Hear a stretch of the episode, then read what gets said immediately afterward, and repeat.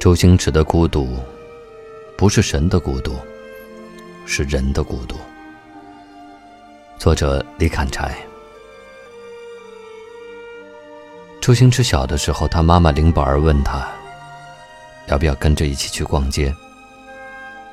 他摇摇头，独自一人站在窗前，默默的看着楼下人来人往的街景，一看。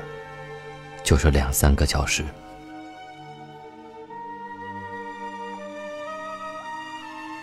周星驰后来描述过那个场景，在那两三个小时，在那方寸天地之中，人们来来往往，嬉笑怒骂，散去又重聚。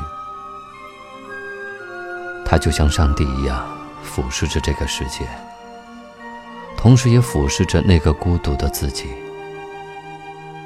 他看着自己长大，卑微的活着，卑微而又满怀幸福的去谈恋爱，卑微而又满怀幸福的从一个死跑龙套的开始干起，最终，他成为一个喜剧演员。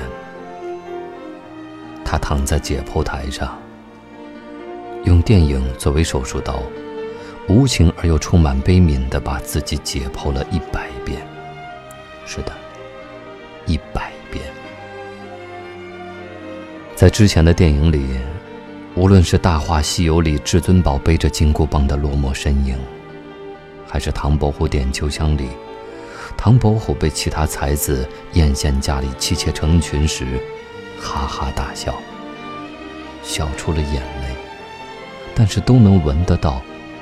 孤独的滋味，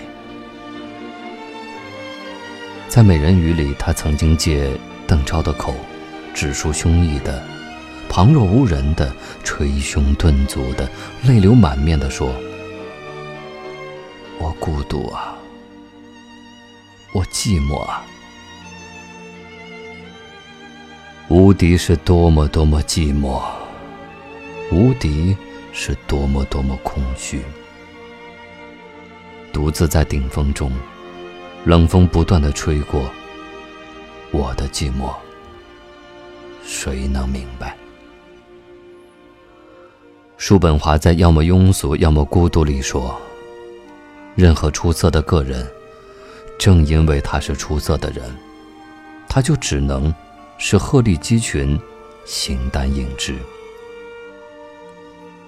在年轻时都受到这必然的孤独所带来的压抑，但是到了老年，他可以轻松的长舒一口气了。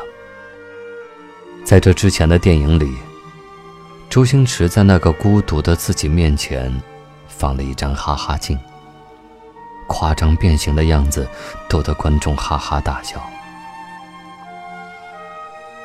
美人鱼里虽然还有着很多很多的老梗。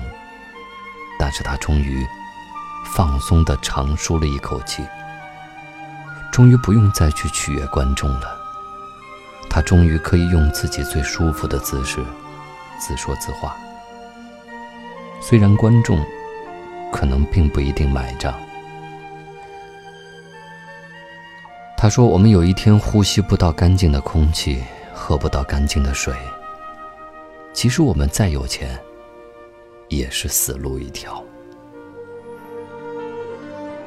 这句台词完全可以换一万种表达方式来渲染，但是他已经懒得去改了，也懒得去想，反正万变不离其宗，说来说去也是这个意思。他的表达依旧真诚，他依旧。在真诚地表达自己的孤独，表达自己对这个社会的忧虑，借邓超的酒杯烧自己的快乐。什么是孤独？孤独从来不是曲高和寡，从来不是神才有的存在，而是人才会有的存在。我们每个人或许或多或少的孤独过。或者曾经深深的陷入到孤独中不可自拔，我们都曾经在孤独里不可自拔，没有人告诉我们应该怎么做。有些人逃离了孤独，走向了庸俗；但有一些人，也通过孤独找到了自己，自信的、宁静的、怀着慈悲的、发着微光的自己。这个世界上有那么多的人，他们隐藏在世俗的脸谱中，等到面对自己的时候。他们感受到内心的平静与孤独，有的时候不是因为他们想孤独，而是因为他们找不到同类。他们就像是一座座孤岛，漂浮在这个尘世中。他们不是神，却怀着神性。他们感受着孤独，心中也住着猛兽。随时想要撕掉牢笼，也想要细嗅蔷薇。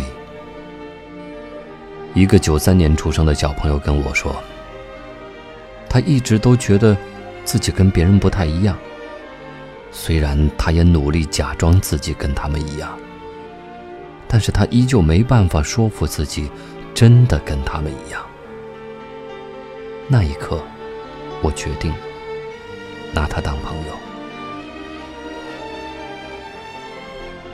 很多时候，电影只是一面镜子，它照见的是你自己。越是真诚的电影，你就越能看到最深处的自己。抛开电影本身，这是美人鱼所带给我的，所以它和周星驰之前的那些经典一样，在我的心里光芒万丈，让我感受到一个孤独者的慰藉。我们孤独，但我们又并不孤独。